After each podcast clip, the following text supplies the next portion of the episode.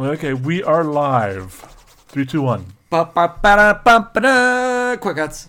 Quick cuts. This is from the Proscenium Podcast, the podcast about filmmaking and movie watching. You got it.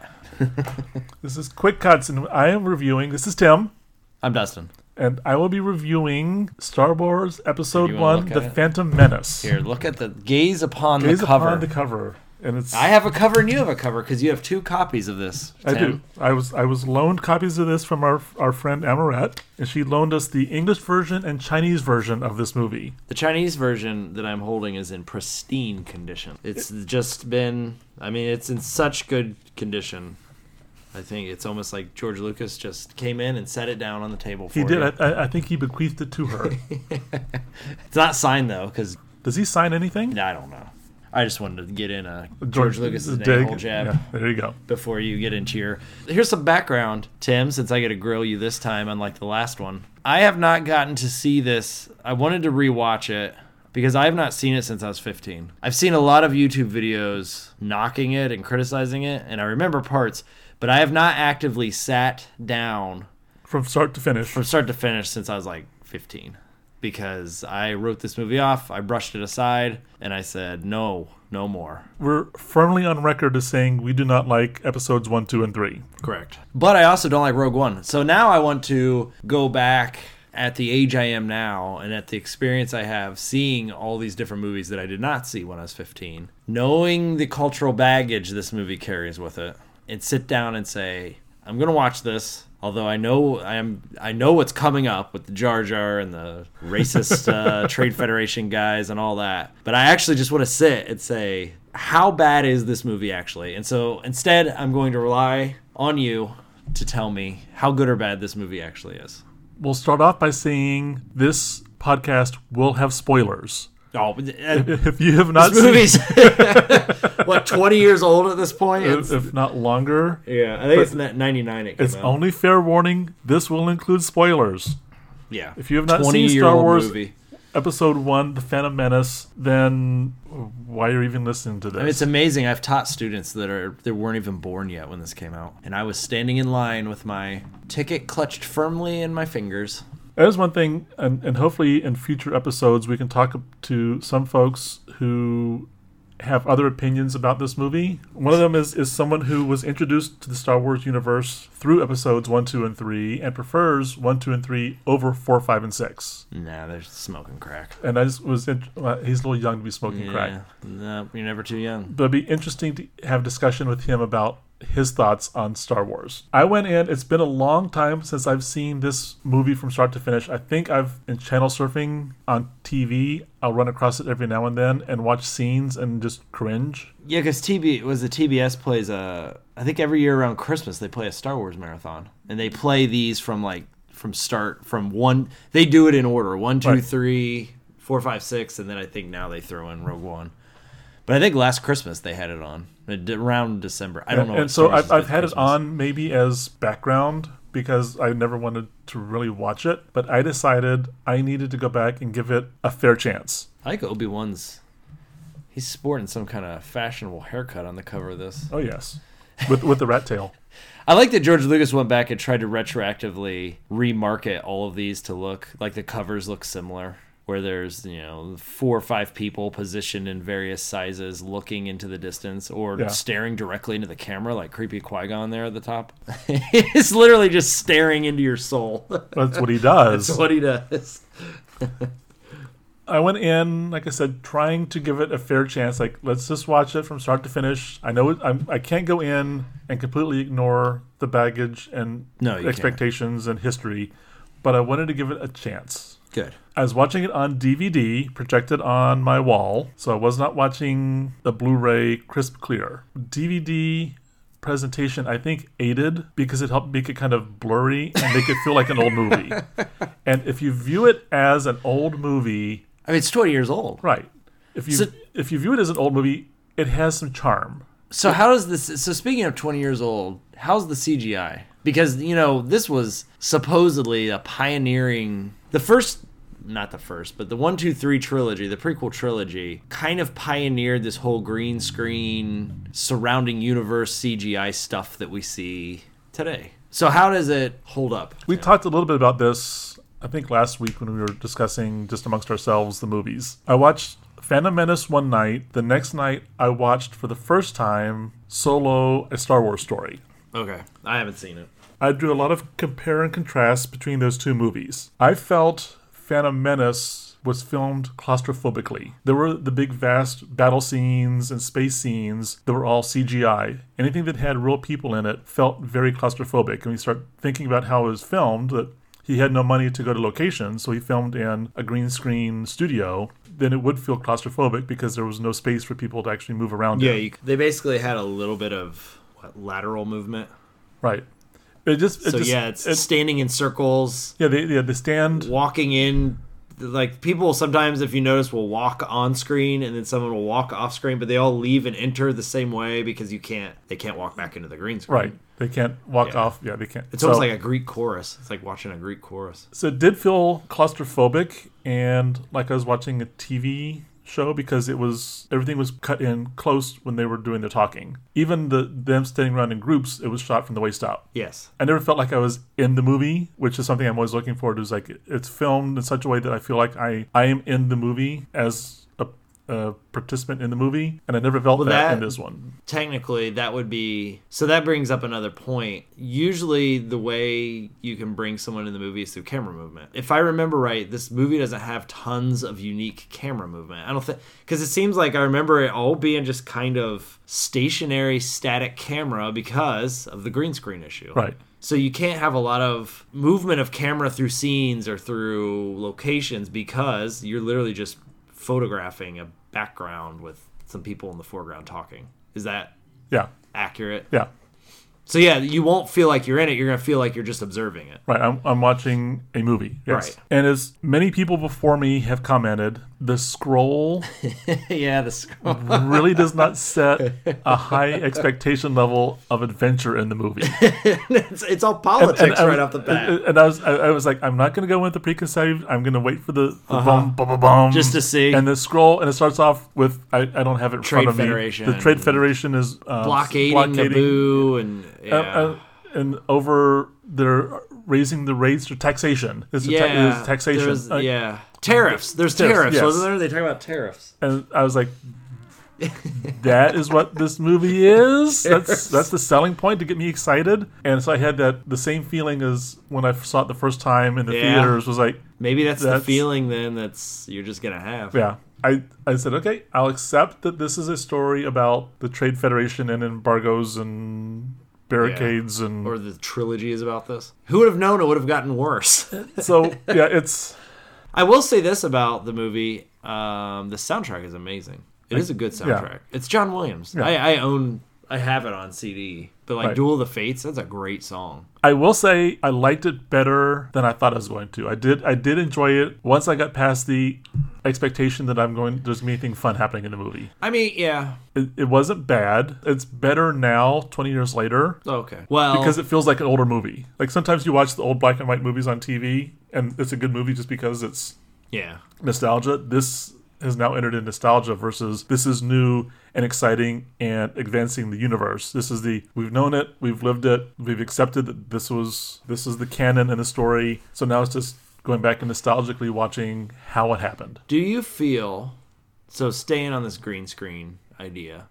Do you feel that the movie would be better today if it would have used practical locations like J.J. Abrams kind of went back to? We're going to use location shots, but then they didn't really diversify where they went. It's still a desert. There's still deserts, yes. Do you feel that it would hold up better without that?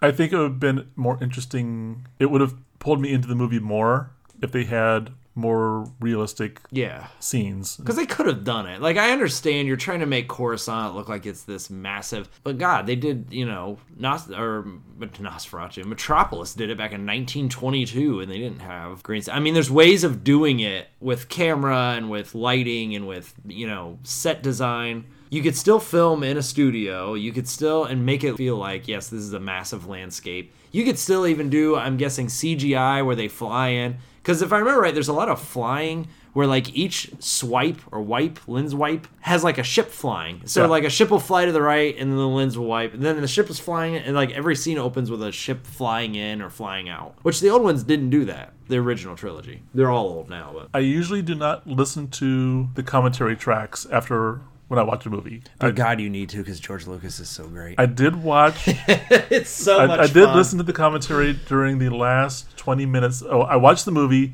then went back and watched the last 20 minutes so with good. commentary.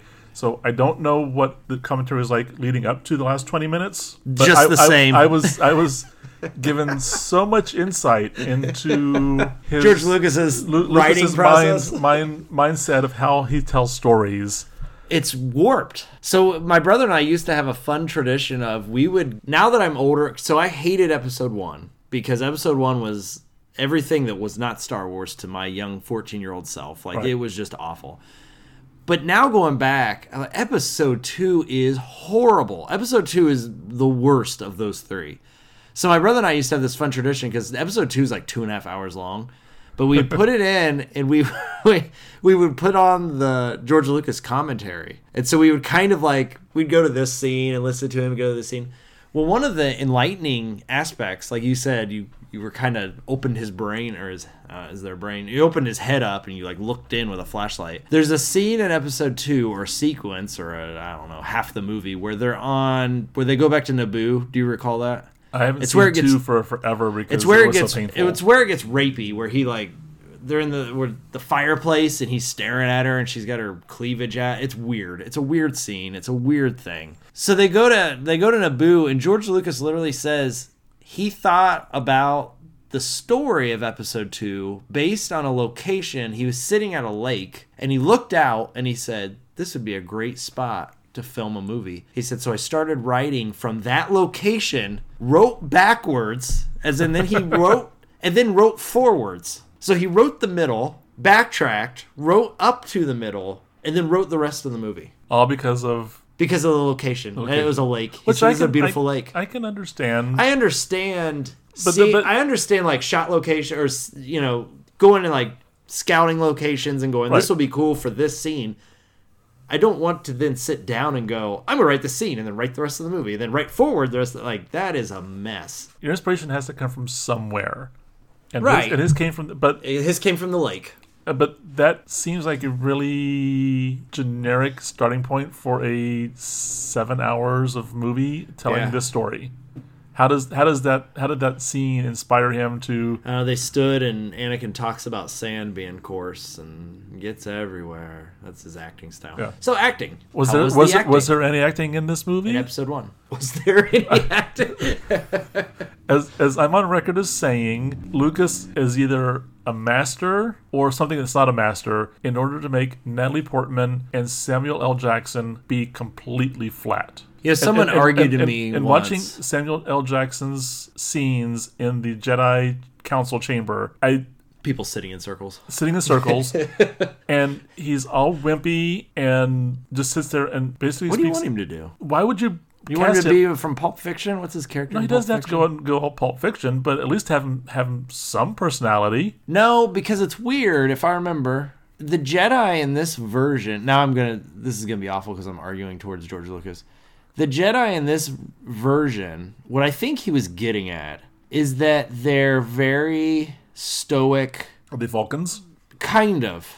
They've, they've had to separate themselves from. They have to separate their emotions, their, you know, their anything that will drive them towards dark side. I think that's what he was getting at. So I think, again, this is probably a stretch. I think the Jedi's in this movie are supposed to seem to the audience not quite human emotionally. So that when you get to this is probably me writing a better movie. When you get to Darth Vader's trans or Anakin's transformation, the audience will then kind of sympathize or empathize in a way where you say, yeah, the Jedi were just like they kind of created this because they told everyone you can't feel emotions and you can't show this and you can't act out. So it's almost like a ultra conservative sect religion in a way. Does that make sense? Yeah. Almost monkish. Right. Is that what he was going for? Maybe. So then, like, but that doesn't make sense because Yoda, when you meet him in Empire, is not like that. He's just an old wise. He's not saying like he doesn't tell Luke like to be a Jedi you have to not love anything or.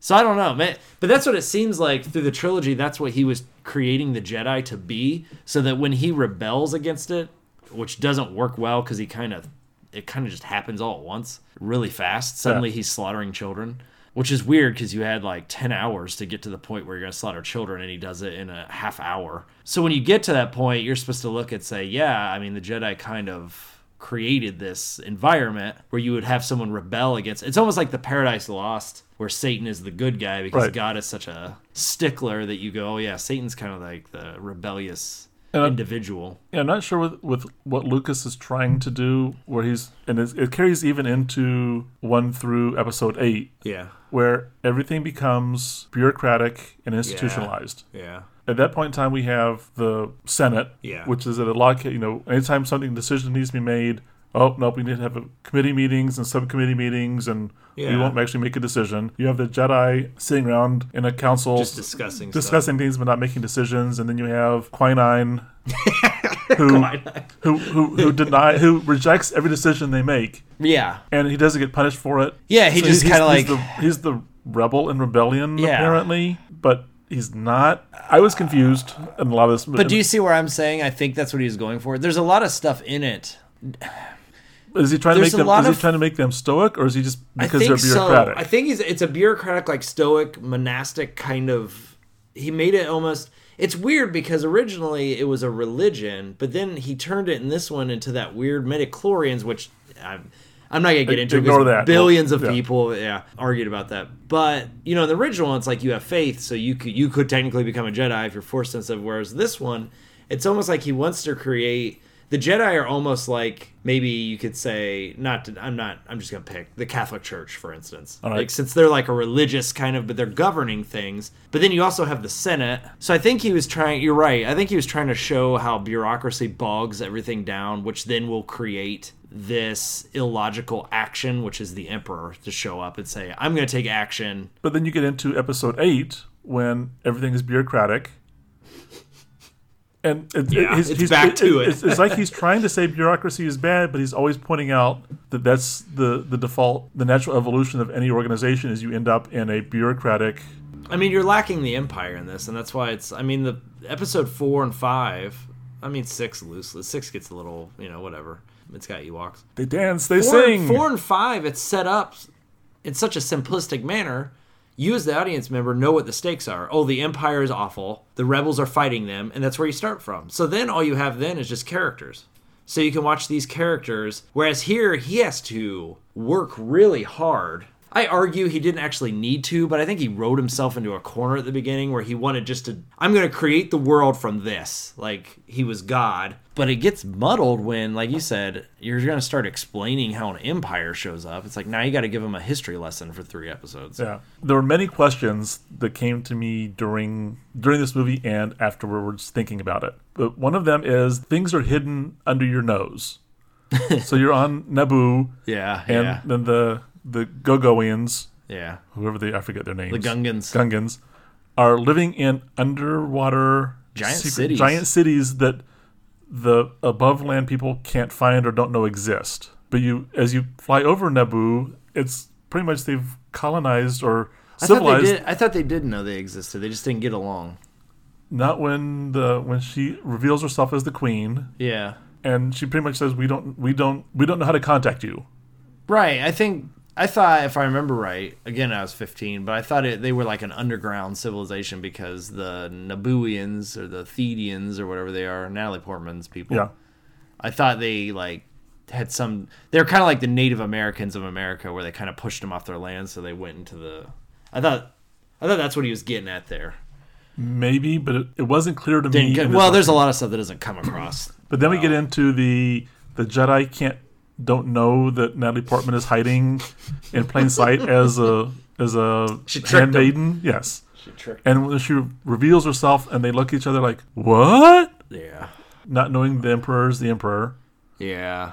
and Not knowing Darth Maul's around. right, and the whole the, the the Jedi Council doesn't know. There's like the Sith haven't been around for for millennia, or they're right here. Yeah. But then again, we also have Hydra living in Shield without them knowing about it. Yeah, but uh, yeah, well, that, let's not get into that again. Right. Let's not open that old wound. But still, it's just, just So- he plays that card so many times. But there's all these all these things. Yeah. Is, is he trying to do a big fun reveal, or is like, I, or twist? So my question is, Tim, did we need that movie? Do you need that movie to understand who Darth Vader is? Because isn't that the point of this? Supposedly, is figuring out who Darth Vader is. Although I don't, I argue we didn't need it at all because you figure out who he is by the. Since I haven't watched two and three, I, I I don't feel qualified. Recently, I don't feel qualified to answer. Do we need these arcs to describe and define Darth Vader? Do you need to see him as a kid? Like, if I was gonna go back and make a movie about Genghis Khan, would I be like, well, do we need a whole two-hour right? Let's David about- Copperfield this and say, I was born. And, oh my God, no! You just need to go to the interesting parts. Right. So you need to go, and this We is do where understand he was separated from his mother and he misses his mom, which becomes why he turns into Darth. So here's something else that I have a question towards you, and this is a theory that I have and I've toyed with for years. I don't feel that even the trilogy on a whole, but episode one suffers from this a lot. I don't know whose movie it is. It's Obi Wan's. It should be Obi Wan's, but is it his? He's not even in it half the movie. He's like sitting on a ship tinkering with stuff. and and he's a, not a buffoon. He's yeah, he's not. He's just kind of I I'm not I'm I I'm, feel that I'm still a ped yeah Padawan, Padawan, yeah. learner. I feel that it's Qui Gon's most of the movie. but he's he doesn't do anything either. Right. It's just he's on screen more. Right. But then it's like, well, the trilogy's technically about Anakin, but you don't meet him, and he's a kid, so you don't want to watch that for two hours. So I- who's moving? So I, it's rhetorical. I, I don't think identity-wise the movie has a clear protagonist that you're supposed to say. I think he was filming this from the the realm of big picture. The big picture is we're gonna get here by three. So one really doesn't matter. Because you need to see two and three. Right. These are just little details that by three you say, "Oh yeah," I, but then Qui Gon doesn't actually show up ever again. But would it be possible to take one, two, and three, edit it down to a two-hour movie and tell the whole story to know why You could have done this in who, one Anakin- movie. who Anakin was, why he Yeah. turns nasty, mean. You could have started this movie. So if you're going to rewrite it and, and say we're going to show how Darth Vader became Darth Vader, all right. I mean, it's a con- uh, it's kind of a common fall from grace type of story anyway. I go back to Paradise Lost. We're just doing that again. I'd say, do we need to know like he's evil? We know that he's Luke's dad. He gets redeemed at the end. That's the, that's his story. So if we're gonna go back and write it, you start it close to where he's gonna turn evil, right? You just do one movie, And, or and, and, if, just do a montage flashback about even why if you need flashbacks, it's like you can establish who he is in the past Yeah. through his interaction. But I think you also need by the time they get to three. I remember thinking watching three. I've watched like nine hours of these movies at this point, and I still don't feel like him and Obi Wan are actually friends. Like they're supposed to be friends, but then by the end of it, I was like, I think in this movie you need to establish that they are actually friends. Like he, tra- yeah, Obi Wan trained him, but and it needs to be Obi Wan's movie because I think the interesting part about the movie is not Darth Vader, it's Obi Wan's failure to train him. Because isn't that kind of what he's atoning for yes, in the yeah, with Luke, and that's why in in Empire he's so like Obi Wan's ghost is so distraught because he's thinking, "Oh, I failed again," you know, because basically Darth Vader was his giant failure. I don't feel like the prequels. Like you can't just throw in a a line where he's like, "You were my brother, Anakin." It's like I, I don't get that. it, it goes back to there were no emotions.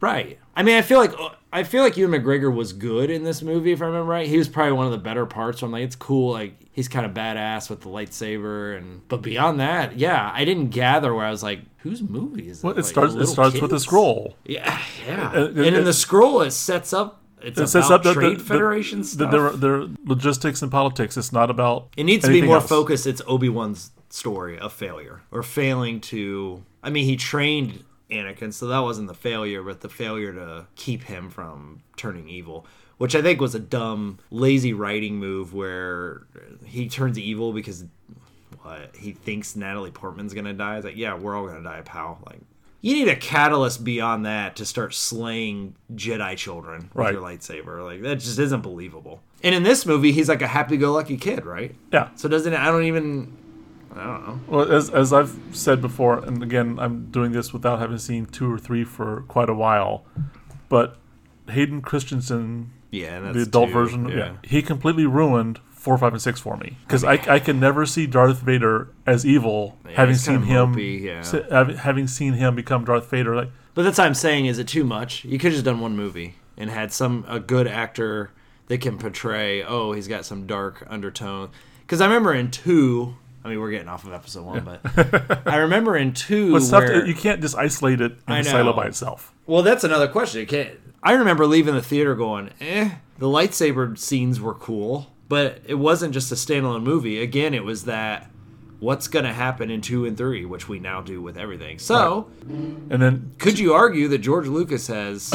It goes back to that: is he a secret genius? Where everything we're doing now is what he was doing with the prequels that we bitch about the prequels. right, So in a way, he is he has influenced the last twenty years of cinema.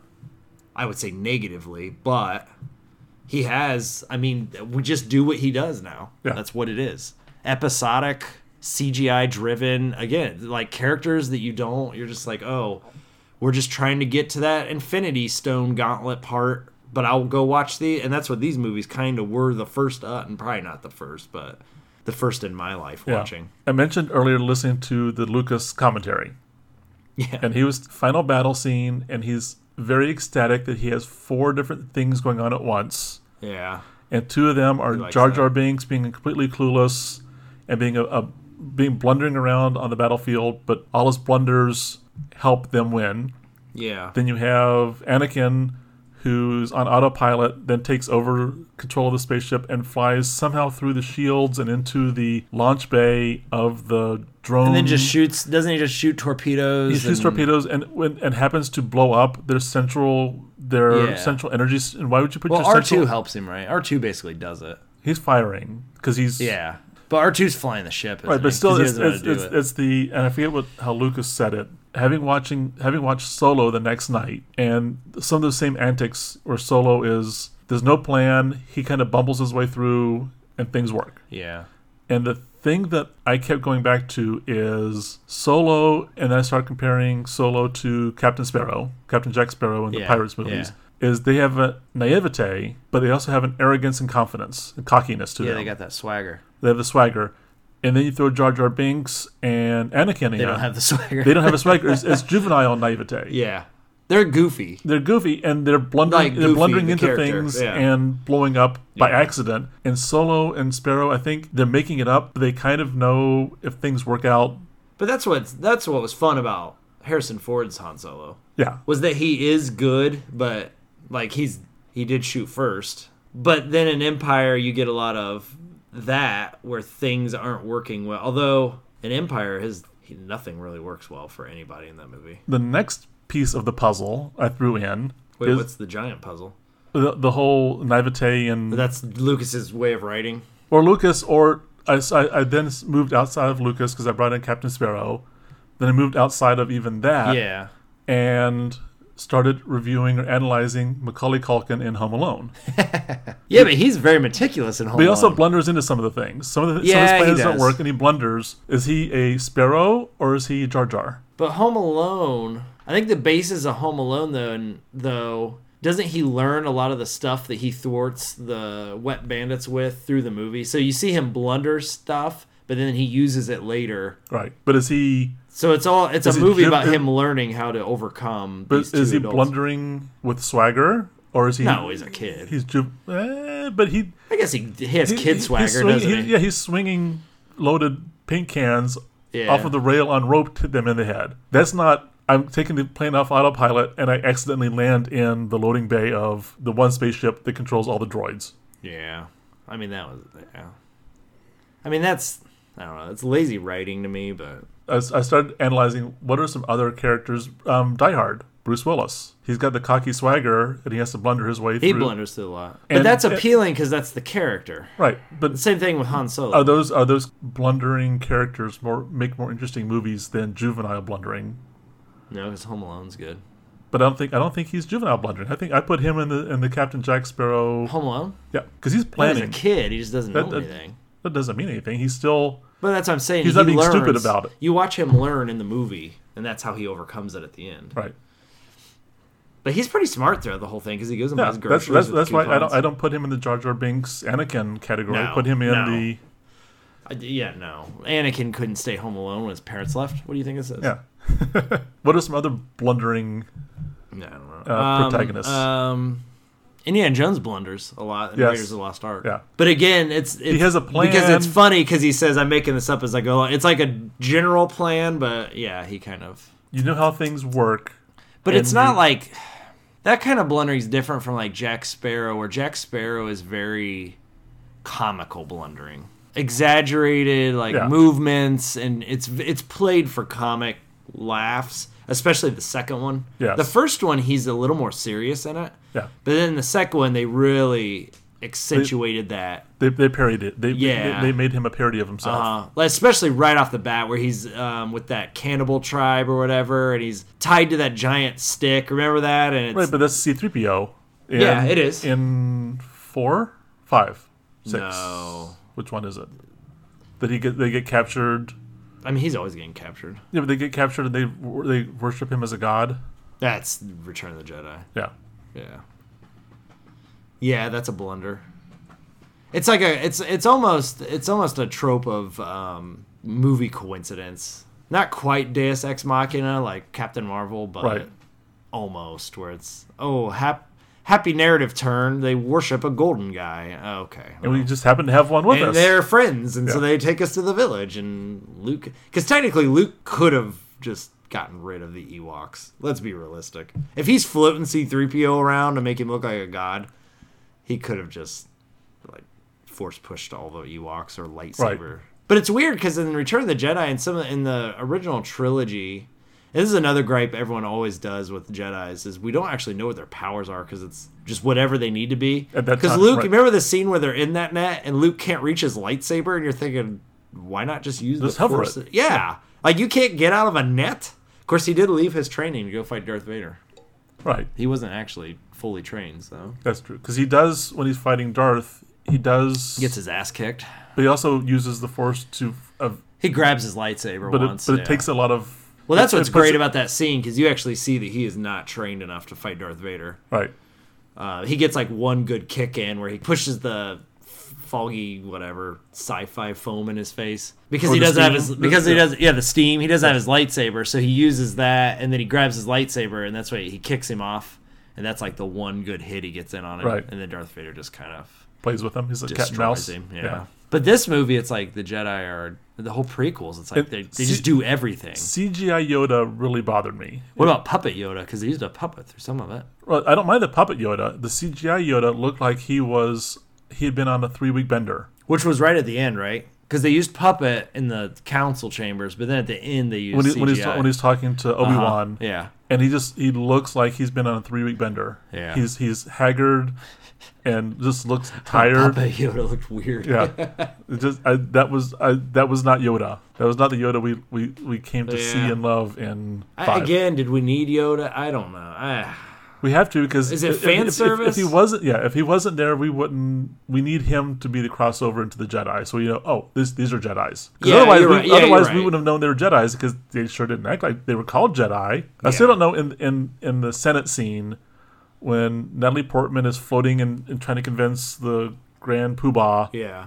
that her planet actually has a barricade around it. The Jedi had been there. How come the Jedi weren't called in front of the Senate if they're if Were they're they even at the Senate meetings? no, they were they were having their council meeting at the same time, same time. and, and and they're all like, "Well, you have no proof of it." And all Natalie Portman had to do is go, "Bring these two Jedi in if, if they're honored and Because you revered." sent them there. yeah, Yeah, they were you, sent you there. sent them there as ambassadors. They saw the ship the ships blocking my planet. Ask them. If you're if they're so revered and respected, you would think their opinion they would come in as, as witnesses and go, "Yep, that yeah, happened." wouldn't that be one of the first moves? Or like show up at the Senate and say, "Guys, you need to figure something Unless out." the Jedi don't want to get, I in, guess they, they don't maybe- get involved. I think I think again that's where I don't I can sometimes see I don't know if I said this, but what I wanted to get at was the prequels for me he has a lot of good themes that he's dealing with. They're just not executed right. And I think it comes from he didn't know what tone he wanted. Because he often says, I make these films for movies. Or, uh, blech. I make these. Blah. I make these uh, films for kids, but there's a lot of dark adult themes in it. I mean, go right back to episode four. Luke shows up and his aunt and uncle are burning corpses. On, that's not for kids. Come Right. on, George.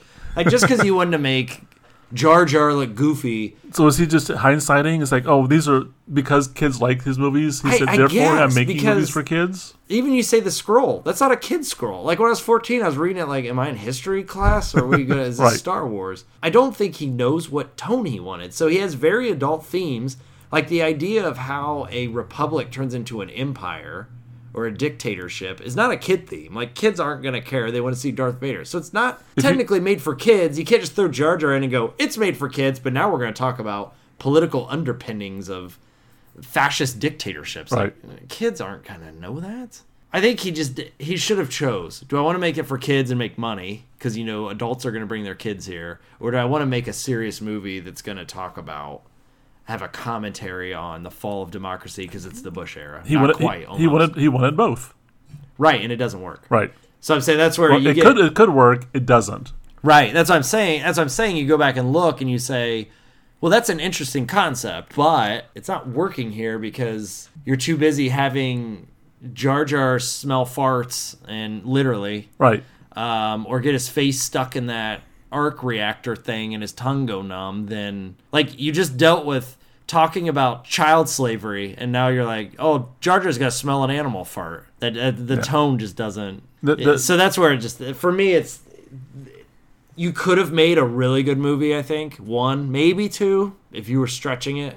But I just feel he didn't. And he had all the yes men around him going, Yeah, George, yeah, that sounds great. Yep, yeah. Of course, he's signing the checks. So, And we waited 20 years for him. Mm-hmm. So that he's excited because I'm telling the story that people want to hear. I think that was the first thing he's directed since um, he directed.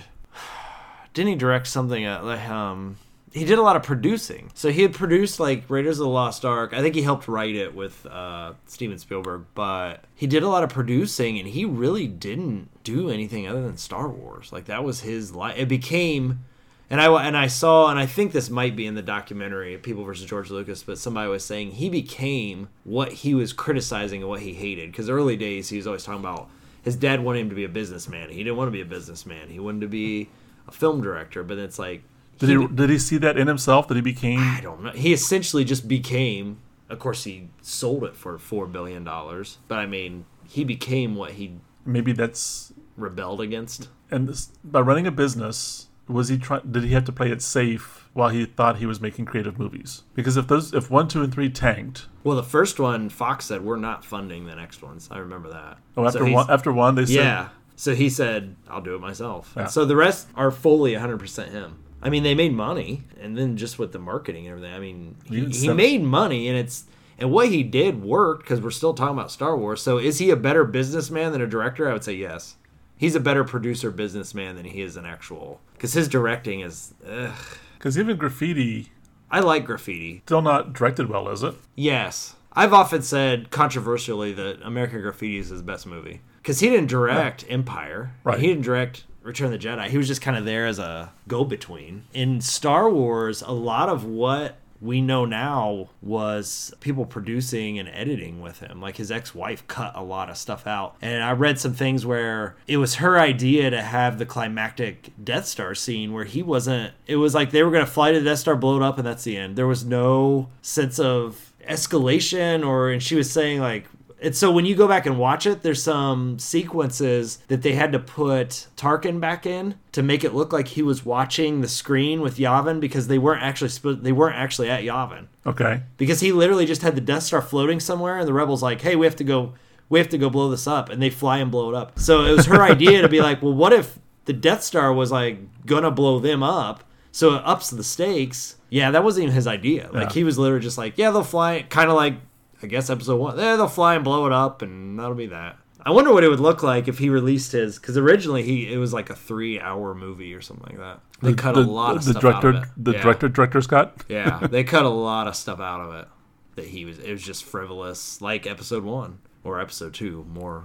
So yeah, I think he is a better. I mean, it's clear that he is a good businessman because he is stinking rich off of one IP. I mean, you throw Indiana Jones in there too, but that was producing. But essentially, Lucasfilm was Star Wars and Indiana Jones. Does he? Do you know if he still gets royalties off of any of the Star Wars stuff? Oh, I don't. I haven't looked at the fine details. I don't know. Because like with I don't know because he bitches about it now. Have you watched any interviews about it? no. He called Disney white slavers at one point in an interview. So apparently he's not getting a paycheck from them anymore. And I, yeah, and I don't think he's happy about where they took certain. Yeah. I will say my first screening of Solo the next night I really enjoyed. Is it a Star Wars movie? Eh. Is, he is he Han Solo? Eh. Eh. Is, Is it a he- space heist movie? Yeah. It's fun. It's, it's a fun movie. It was enjoyable. I, f- I didn't feel claustrophobic in it. I thought there was funny scenes in it, but it wasn't all funny. And I, th- I think I told you my analogy was it felt like a Star Trek original episode. Just it was it was funny in the same way that Star Trek the original series was. The the action it- it felt like one of those episodes. It would be take off Han Solo There's, there's and call some him. Trekkie somewhere going, oh! I know. It wasn't a Star Wars movie. It wasn't Han Solo. Was it Han Solo? ignoring all those, it was a fun movie. As movie. a space heist movie. yeah, it was fun. So if it was like a sci-fi original movie, you would say, yeah, it was, Yeah, was yeah. pretty good. It was kind of fun. the Yeah. space and they heisted. Yeah, I've heard someone else tell me that. They were like, yeah, if you don't think it's a, oh yeah, this is Han Solo's backstory, then yeah, it's fine. It's, He ha- he has he he does a few of the Han Solo comments and quirks. So you, that you're that making, movie had a lot of production problems, though, if you remember. Yes. They had to get different directors and they had to bring in acting coaches for the star, and yeah, it was bad. I do give Ron Howard credit for putting together a fun, entertaining movie with whatever he was given. Yeah, I don't know at what point he came in, like was- what was done. It was I thought three quarters of the way was done. it? So that's weird as a director to come in because it's not really your movie. Then that's His, how. his name's on it, but Yeah, I know, but I mean, when you bring in, of course, we do that all the time now. Where we bring in that happened with Rogue One, where they fired the director because it was going to be a lot more artsy, I guess, from a video I watched, and Kathleen Kennedy didn't like that, and she brought she fired him thirty seven, like you said, about three quarters of the way through. And brought in this other guy to finish it, and so you get a lot of scenes in the trailer that aren't in the movie. but as we discussed, I liked Rogue, Rogue One as well. I I don't like Rogue One. I was bored. My friend fell asleep in it. Actually, he was sleeping. I did not wake him up. I've, like, I've only watched "Nah." it once. I that was in the theater and I enjoyed it. I'd have to go back and watch it again to go. It just re- again, it's characters I don't it. care about. It's the Empire. It seems really tame for being a vicious empire. They check a lot of people's papers. I was like, oh wow, They're they're, bureaucrats. yeah, they're checking your, but they're not. Like they're an evil empire. They're enslaving races. That's what bureaucrats do. I'm just saying they don't show it because it's Disney, and I, I said that because someone said, "Oh, they're going to make a gritty war Star Wars movie," and I said, "No, they're not. It's Disney. Right. You're not going to see." And the direct, the first original director they got, there was an interview I saw of him where he said he wanted to make the Saving Private Ryan of Star Wars. That's what he wanted. It. That's what his vision of it was. And which which movie was that supposed Rogue to be? One. Okay. It's not.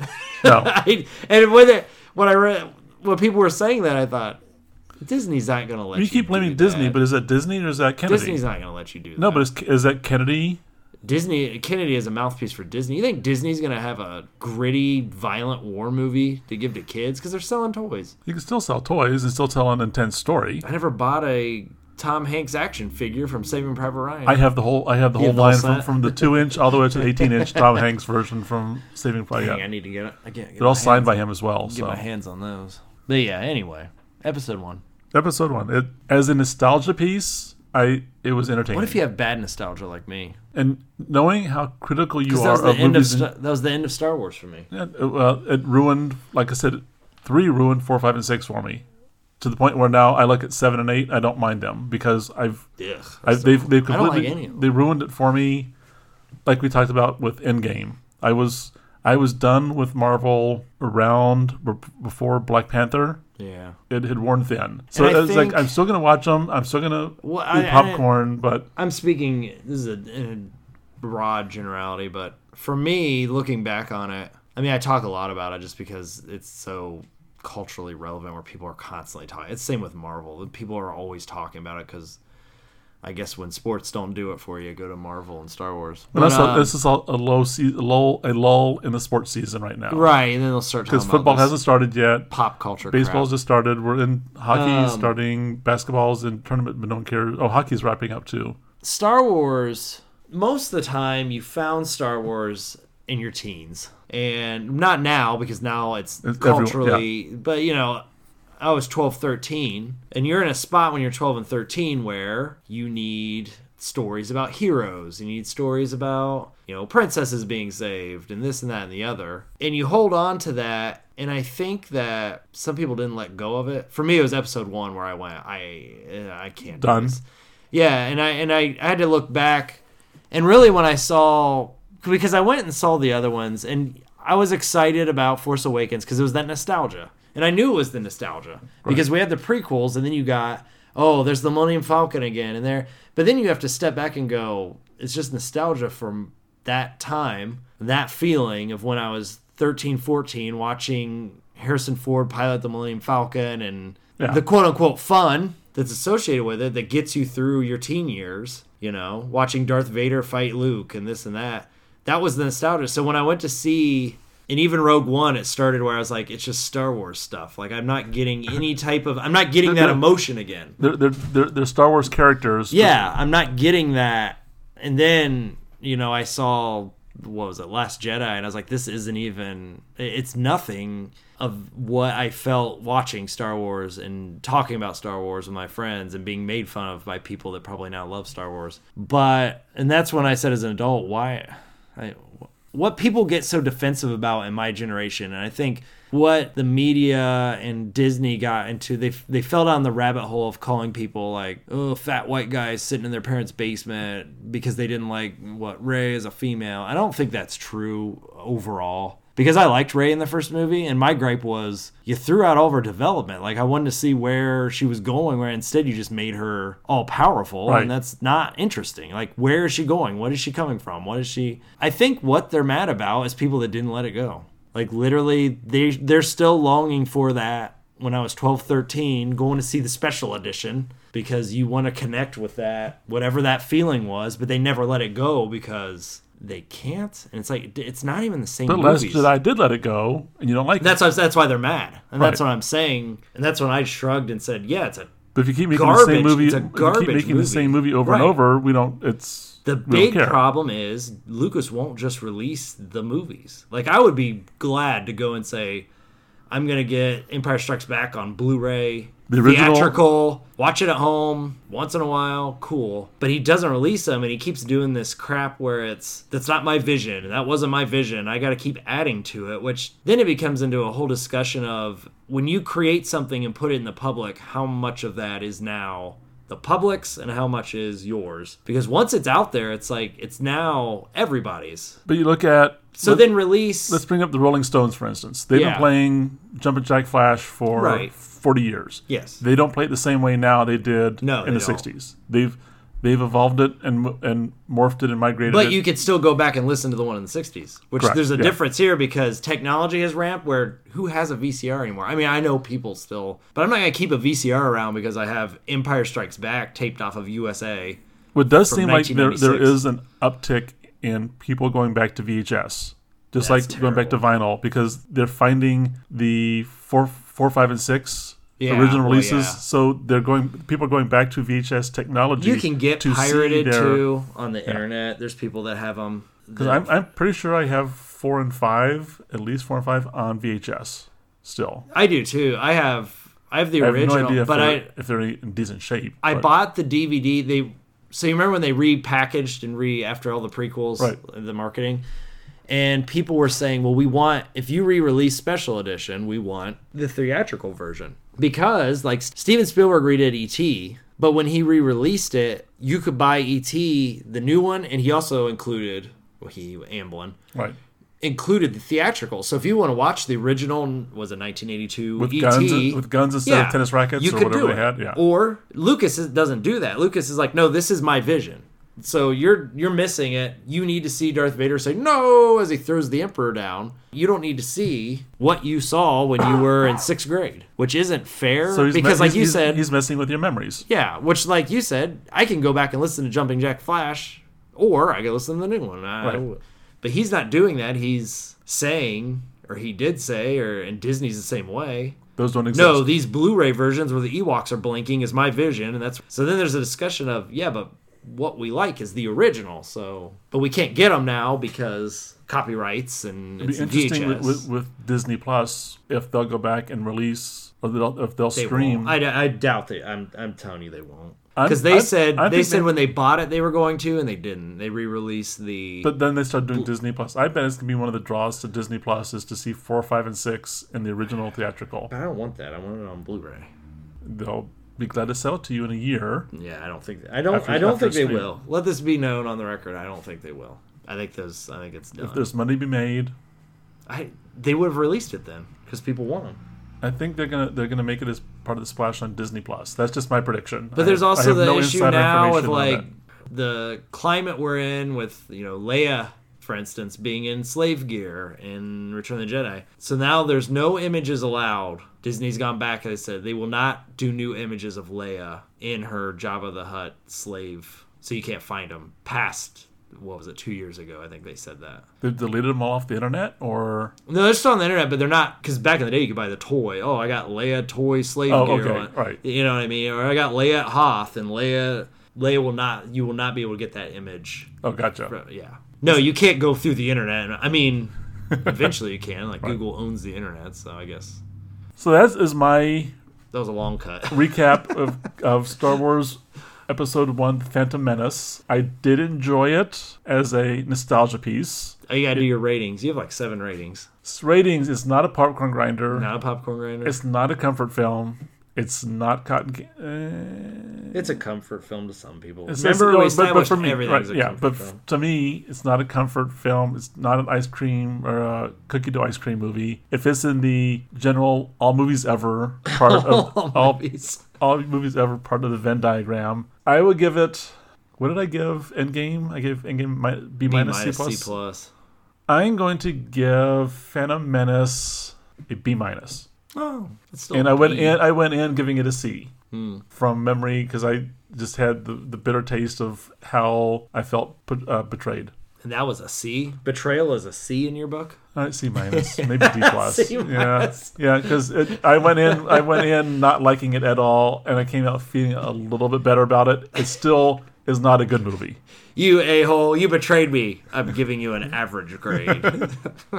That's Tim's Because, world. be- well, because when it first came out, you had hopes that two and three would be better, that they were going to build no, after I saw one, I was pretty much. That's a whole other story. I did go and see them, but I remember uh, two. I laughed through a lot of it because it's I remember, I think it was three when I saw it in the theater. I could not wait for it to be over, and I could not wait to leave. three's better than two. But even then, by then, I was so I I But three has so many problems. I try. I watched three about a year ago. I rewatched it, and I, it's it suffers from pacing issues. The first Yes. thirty minutes where they're trying to tie up all the loose ends from the last one with like the with the General Grievous, and it's just in the audience. You're like, I'm waiting to see them fight at Mustafar or whatever that fire planet is, Right. and him become Darth Vader. So you sit through, and it's a long movie. It's like two and a half hours. But sitting through all that, like tying up loose ends with the Trade Federation because they're still freaking around, and all that is just. And so that's and that's the problem where when he becomes Darth Vader, it's so rushed because you had to get through all that crap